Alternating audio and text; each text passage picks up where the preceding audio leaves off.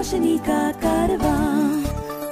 This podcast is brought to you by Barrier Break Solutions Private Limited and Score Foundation.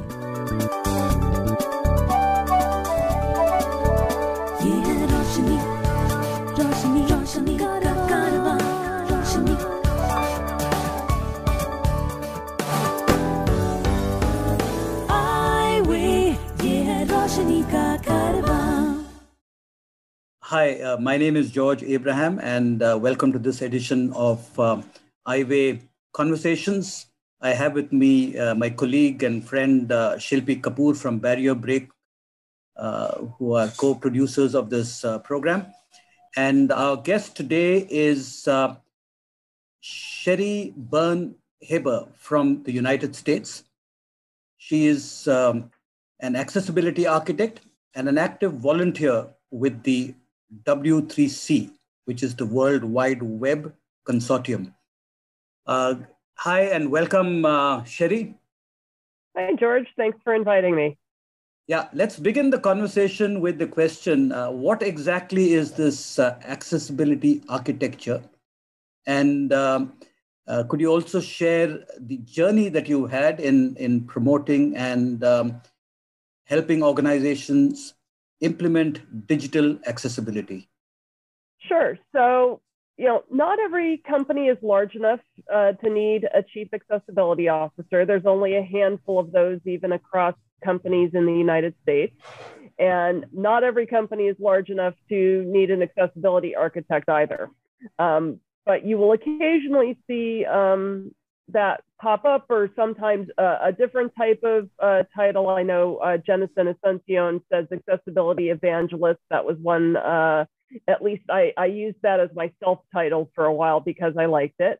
Um, but what it means is that VMware, because we're such an enormous organization, um, we've split the accessibility job into two. So originally I was accessibility employee number one, and I built an entire team, but it really got too big Uh, for one person to be able to handle it. And so we took the testing and the day-to-day project remediation programs, and we gave that uh, to one manager, and he's got the entire team reporting to him now. And I have moved into an individual contributor role. So architects are always individual contributors in technology.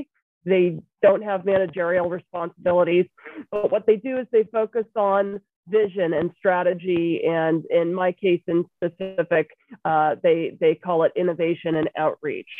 Um, so VMware actually wants me uh, to work with other companies in getting their accessibility up to par to, to help improve uh, what other companies are doing, as long as they're not our competitors. Um, and uh, They they also want me to do innovation. So I've worked on some really cool stuff recently, for example, with machine learning and um, accessibility. So that's kind of uh, where, where that title comes from. And then I work together with uh, Chris, who's my counterpart, who does the um, remediation programs. And, and we kind of share uh, some of the strategic uh, responsibilities uh, at getting accessibility implemented at VMware. Um, we have thirty-two thousand employees at this point. So uh, it's, there's an, about one hundred forty products. Uh, so there's a lot of ground to cover, just way more than one person can do. Um, in terms of how did I get here, um, I actually started off uh, like many people do. And I grew up in Silicon Valley um, and decided I wanted to do computers. I've been programming for well over half my life at this point. Um, I was my Sherry's secret fun fact is I was the first Girl Scout in the United States to do it, to get a badge in computer science. I don't know if you still call them Girl Guides in India, um, but it was a long time ago, and uh, I've just always liked technology. So um, I decided uh, to go to school, got a degree in computer science, like many people do, and for about ten years, I was really uh, heavily invested in software testing. Uh, it was my favorite part of uh, doing um, computer science. Um, Then about a decade after I graduated, I decided I wanted to go to law school. So I had been involved um, as an expert witness. You know, the U S is a very litigious society. And uh, I realized at the end of the process that the technology people didn't understand the law, the legal people didn't understand technology, and there ought to be a pretty good career for somebody who understood both. Um, so even though I was born with some congenital mobility problems, um, I never really got into accessibility or the legal field because of my own issues. I went to law school, and then partway through law school, by my middle daughter, uh, we discovered she had a progressive hearing loss. And so instead of doing software patents and copyright and trademark and those types of things, I ended up going into advocacy for the deaf. And uh, from there, um, about ten years ago, I decided if I wanted to start using my computer science degree again, this really cool thing called accessibility might be a good way to, to go about doing that. Quite a journey, Sherry. That is quite a journey for sure, right? Uh, which leads us to, in this journey of yours, uh, you've been through so many different companies, right? And you've been advocating, you know, one for your daughter, sometimes for yourself. Um, and within these organizations, you've been advocating for accessibility implementation, right? And for companies to take this on. How has your experience been over the years of doing that? You know, it depends on the industry. It depends on the um, the time. You know, as, as I mentioned, U S is really, really litigious. So in twenty twenty, the last year that we have records for, we had over thirty-five hundred lawsuits filed pertaining to digital accessibility. And the, the plaintiffs, the individuals with the disabilities, are largely winning most of the cases at this point. So as that is starting to become better understood as a business risk in the U S, it's become a little bit easier uh, to make the case for accessibility. You know, people in the U S in business always want to see a business trade-off. Uh, American businesses aren't known for doing things because they're the right things to do. Uh, they're known for spending money on things because it's going to save them money in the long run. Um, I don't like Uh, to look at accessibility necessarily from the compliance perspective. It's certainly not what I start with, um, but uh, it does tend to be an effective argument, especially in larger organizations. Because the larger the organization, the more the legal risk, because the deeper the pockets the company has uh, if they get sued. You know, Sherry, leading from that, uh, so in India, one of our biggest challenges is how do we get even the larger companies to listen to the digital accessibility uh, you know, advice? We don't have a very litigious society at this point of time, though we do have a law in place, right? So what is the kind of advice you would give us? How do we start? And you know, where do we start advocating for, right? Because today we've got you know, so many e-commerce portals, right? We've got so many delivery services, and a lot of them are totally inaccessible to people with disabilities. And we are struggling as a country uh, and as experts in the area, George and I both, on how do we, you know, start? How do we sow that seed? So what is the advice you would give us to, to start to advocate? Because, you know, ten years back, what did you do that we can do today? So I don't know that I have the magic answer to your question, but I can tell you how I would go about it. Um, so obviously, because of my own disabilities and because of my daughter, I have a very personal connection to disability. So one of the things that you have to do to start with is to create a personal connection to disability uh, with the people who are making the decisions. And, you know, when you've got a large number of relatives, you know, when, when we're talking about the numbers of people, right, in the, in the United States, um, the number that's usually thrown around is that eighteen percent of people um, under the age of sixty-five have a disability. So chances are you're related to one of them, you know one of them, you know, your dog walker's girlfriend's cousin is one of them. There's going to be some connection somewhere. And so one thing is to, to find that connection. And if there isn't a connection, you know, we're all guaranteed to be disabled at some point in time. It might be situational, it might be temporary, it might be permanent, but it is guaranteed. They say death taxes. Well, it's actually death taxes and disability um, because there's always going to be at least some chunk of time where you as an individual experience disability. And then you have to reflect and say, would I want to be cut off from the banking, from the healthcare, from the government office? um, if I uh, had a disability and it turned out that it didn't resolve itself in a short period of time? And of course, the answer is no. Nobody ever wants to be cut off from anything. So I think shifting the, the mindset um, to make it about the person who's making the decision. Um, I, I'm frequently known for saying that when you argue, argue for accessibility, if you're not disabled, you're arguing for your future self is important. The other thing is that um, there, there's a large amount of money in the disability sector. If you look at the, um, the spending power of all the people in disability, with disabilities globally, fifty-one percent of the gross national product is spent by either people with disabilities or their friends or their family. So just immediate friends and immediate family. That's half of the world's economy. And so if the delivery companies and the organizations like that started to become accessible, guess what? People with disabilities would start to become customers, and they tend to be fairly loyal customers. Um, and also people, uh, they're going to tell their friends or family, hey, I used this delivery service and it was, it, w it really worked for me. They took care of me. Then they're going to create loyalty amongst their extended uh, contacts as well. So make it about the money. Just don't make it about the negative money, the fines, the penalties, the lawsuits. Make it about the positive money.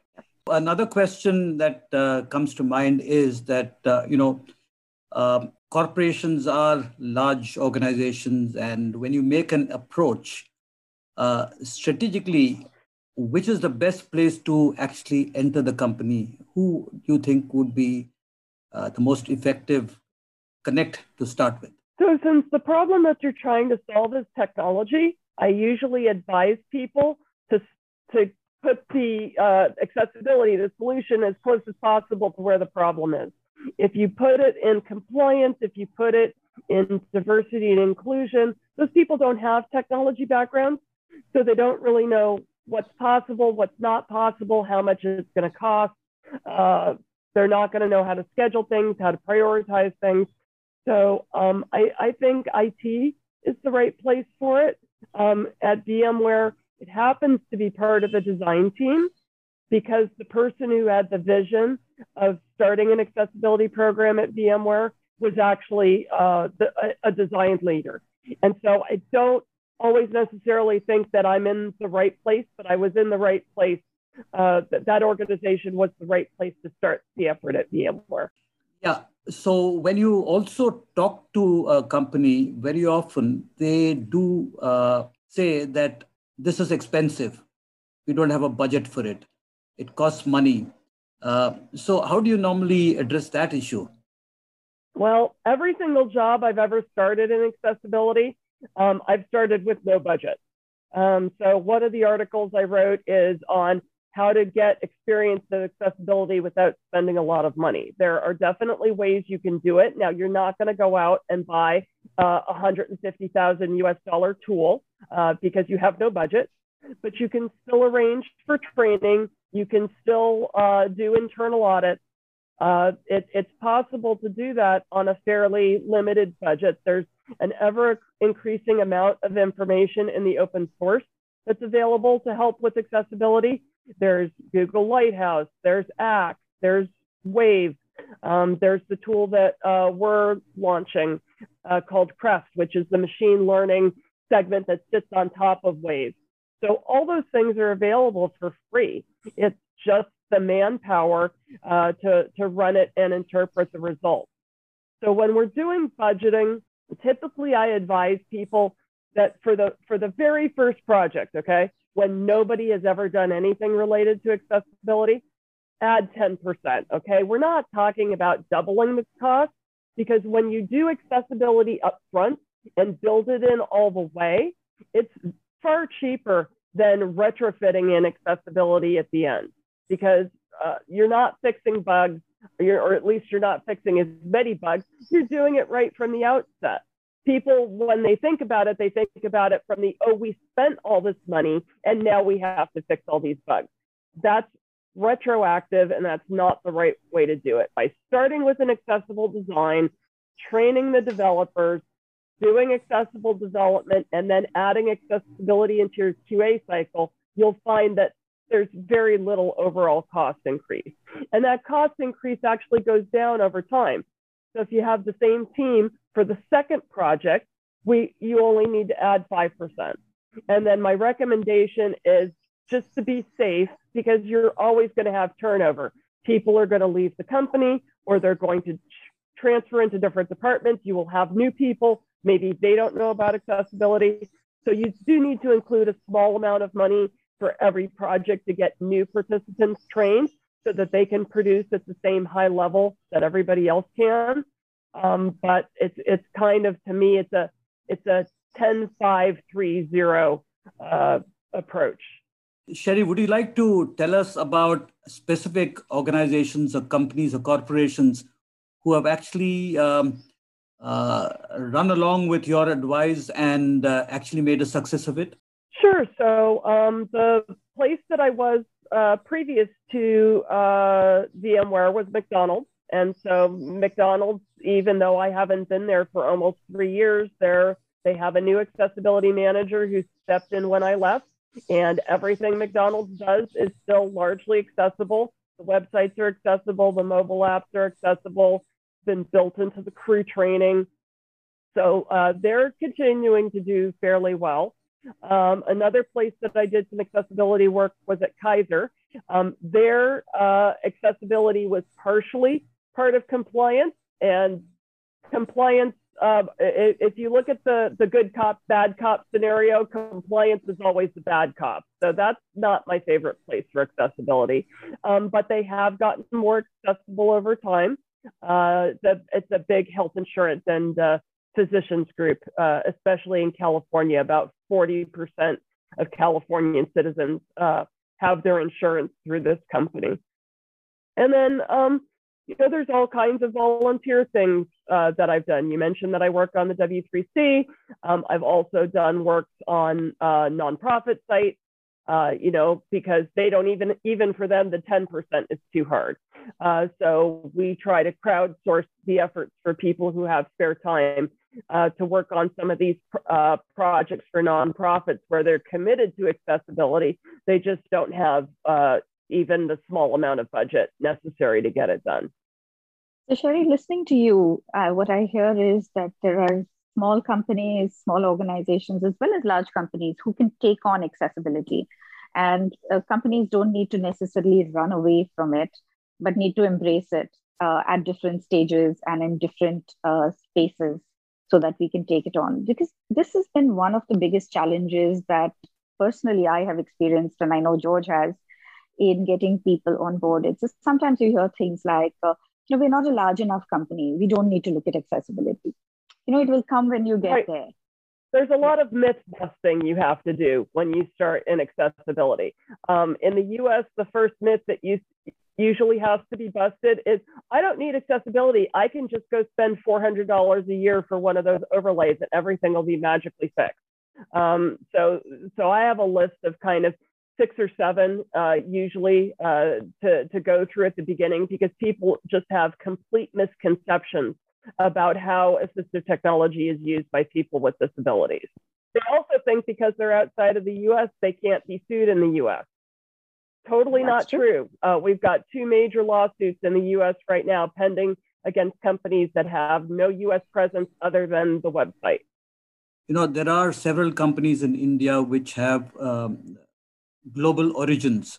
Uh, many companies that uh, started in the U S or in Europe or wherever. Uh, and uh, I've noticed that uh, when they operate in the U S or in U K or in the in Europe, uh, they do follow the discipline of digital access. But very often when they come and work in India, many of these companies are kind of um, short on accessibility. Uh, whether it's about working environment, uh, when they hire people with disability, or even their products that they actually um, provide in the market. Uh, so is it is there a possibility of a, a, a global approach to making these companies actually comply or uh, accept the digital form of working? um, so that uh, they become big examples and workable examples for uh, countries like India? So when I started with McDonald's, uh, McDonald's was present, I want to say, in one hundred twenty different countries. And it became rapidly apparent uh, that trying to figure out what the accessibility laws were in each one of those countries and then keeping track of it as it changed was, was not feasible. So we picked the strictest law in the world at that point in time and said, we're going to comply with that. And if we comply with that, we're good everywhere. So that's the approach uh, that I that I took at McDonald's. It's also the approach that I'm taking right now at VMware. So right now, the strictest law in the world is, is W C A G two point one. two point one is not required in the U S at this point. The, the public sector sales requirements only require two point oh. Now, I suspect under the new administration that that's going to change. So part of this is just me with my crystal ball going, you know what? U S isn't going to be on two point oh forever. Eventually, they're going to they're going to upgrade the standards, and I want to be ahead of other people when that happens. So we have chosen two point one, and we have made it a global program. So I subscribe to Richard Branson's uh, beliefs on this, uh, which is if you take care of the employees, the employees will take care of the customers. We only have sixteen people on our accessibility team uh, at VMware, which to some people might seem like a lot, but remember, one hundred forty products, thirty-one thousand employees. So I need other people talking about accessibility when I'm not on the call or when I'm not in the room. And the way for that to happen is to have more employees with disabilities. The way to get more employees with disabilities is to have more uh, employee resource groups focused on disabilities. So we actually started there. Um, and we started that initiative literally almost the same day uh, that we started the accessibility initiative at VMware. Uh, we built uh, an employee resource group uh, for accessibility. We have a branch uh, in India. We work with Enable India um, on um, different things like uh, coding projects and hiring people with disabilities and, and things of that nature. And uh, we started an autism hiring initiative. So that was new to VMware. I didn't personally start it, but I've been working side by side with it uh, while that's been running. Um, and it's about to enter um, our third cohort. So during that period of time, VMware's self-identification rate for employees with disabilities had gone from uh, one point eight percent to three point two percent. Uh, so we've almost doubled uh, in a little bit over two years, which is pretty fantastical when you realize that VMware as a company has almost doubled in the same time period. It had about twenty thousand employees when I started. We have thirty-two thousand employees today. So our growth rate of employees with disabilities is actually almost double the, the growth rate of VMware in general. I would say we average probably about seven to eight hundred participants in each one of our employee resource group meetings. Um, we cover everything. We've had um, obviously the, the stuff that's uh, near and dear to my heart. We started sign language classes. We, ha we have a left-handed day. Uh, you know, a lot of this stuff is employee-sponsored. So the employees said, we want to see more stuff on mental health. Um, we want to see more stuff on dyslexia. We want to see more stuff on hidden disabilities. And then somebody came to us and said, did you know that, you know, people who are left-handed die in accidents at a higher rate than people who are right-handed? Being left-handed in our society is actually a disabling condition. And so um, we're doing, you can see uh, from my sign, autism awareness is my backdrop. Uh, April is Autism Awareness Month. So we've had a lot of autism focused events at VMware recently. So just getting into the, the sync of all the global days, the, glo you know, the International Day of People with Disabilities, Global Accessibility Awareness Day, um, making sure that you make as, as wide of a splash as possible. Uh, that these things are happening and, and people should feel free to participate. That, that's what generates the, the buzz and the comfort that people find in raising their hand and saying, hey, guess what? Um, I'm actually one of those people with a hidden disability. Um, you know, four percent of the male population is colorblind. Everybody probably knows somebody who's colorblind, but for some reason, people don't ever want to talk about it. The thing is to get us past the, oh, I can hide it so I can pass as able-bodied, to actually saying, you know what, I don't want to hide it because not hiding it might help somebody else. So the employee resource group seems like a very good place to start, George, for us in India, right? Yeah. Sherry, thank you for that. That is a very interesting way to approach this probably. If you know of anyone with vision impairment who needs guidance on living life with blindness, please share the I W A National Toll-Free Helpline number one eight hundred, five three two zero, four six nine. The number is one eight hundred, five three two zero, four six nine. Being a sports lover, I'm a big fan of left-handers. And, um, uh, you know, they, they bring in style and class to the sport. Uh, but what I wanted to ask you was, in a team sport, uh, one of the endeavors of the team is to make sure that every member of the team performs to potential. And uh, the, the, the environment is kind of created so that everybody is able to contribute to the optimal level. So my question to you is, uh, in the U S and in the areas that you work, the companies that you work with, uh, the disability inclusion, uh, or and, and which means accessibility within the organization itself, uh, is it the responsibility of uh, just a few individuals or just a department, or is the entire company kind of uh, committed to it? And uh, what is your uh, take? Should we, in this campaign of disability access and digital access, should we move towards involving the entire company? I would say definitely yes. So look at it from the perspective of, you know, somebody who might be responsible for updating content on a website. You know, it's not a particularly technical job, or maybe they do social media posts. Um, they're, but they're responsible for the content of what they post. They need to know to write the alt text. They need to know to send the videos out to be captioned, or if they're uh, posting other videos, uh, to make sure to only post captioned videos. Um, so it, it's not just for the people in I T. That's largely for what you're building to use internally or what you're building to sell. Um, but everybody is responsible. You know, are you, you know, down to the uh, goals and bonuses, you know, are you bonusing your engineers for getting software delivered on time? Or are you bonusing your engineers for delivering accessible software on time? Okay, because the difference between one and the other is the difference between a team saying, ah, that accessibility thing, we can fix that after the release. And, oh my God, we have to get this done because otherwise we're not going to get our bonus. Um, you know, there's a, there's another famous saying, uh, which is you can't fix what you can't measure. So understanding, being able to, to understand where these points are that you can put pressure on people to integrate accessibility into their jobs is important, because you need them to want to do it organically. If you, if it's something that you're making them do, there's always going to be resistance.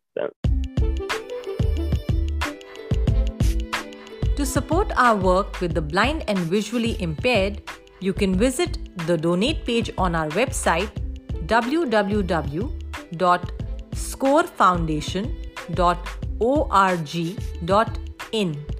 Please note w w w dot score foundation dot org dot in. Vendors, procurement, right? That is a huge challenge as we see it. And I see, you know, I, there is this ripple effect that happens when um, companies like VMware, Microsoft, even, you know, George at uh, Score Foundation or Barrier Break start making people accountable for their products being what they are, right?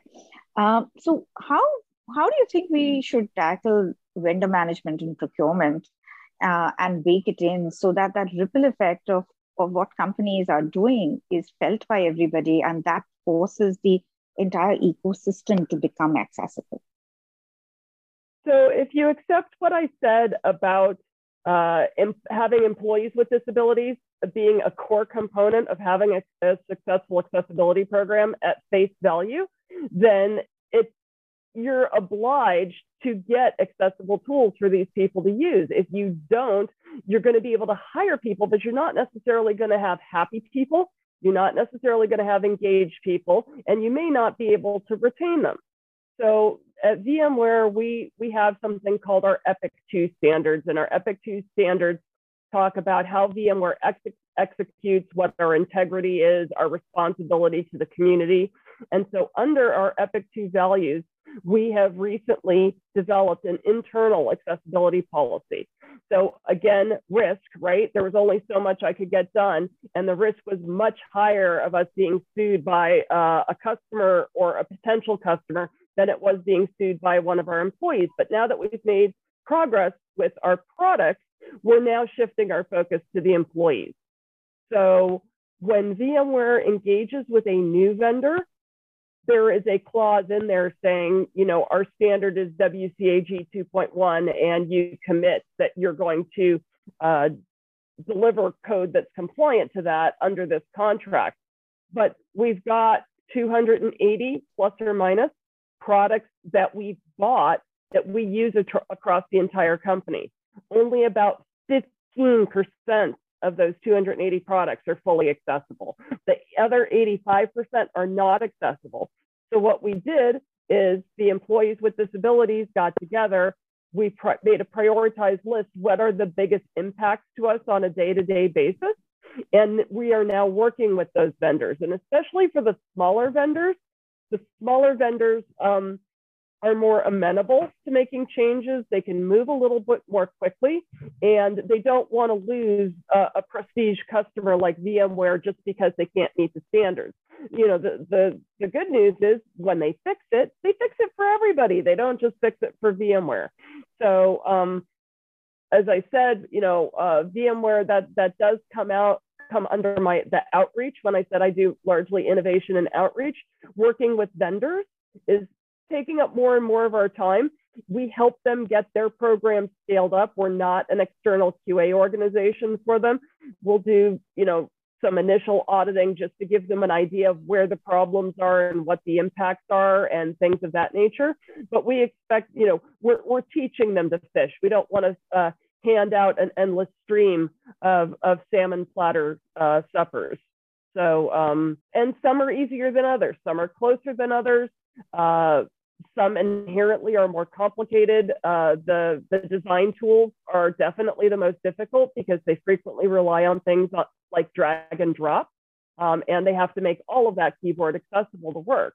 So uh, some of those projects I suspect are going to take on the order of two to three years perhaps, where some of the projects uh, will actually be, you know, fully wrapped up, and they'll be able to complain, you know, claim double A compliance on their website um, probably by the end of this calendar year. We look forward to that, and thank you very much, Sherry, again for the uh, the time, and all the best. Anytime. Thanks, George and Shilpi.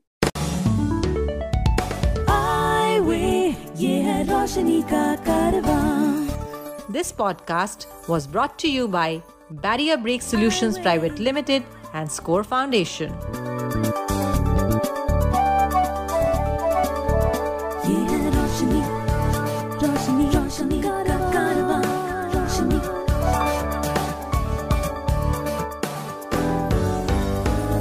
I way, yeah, Roshni ka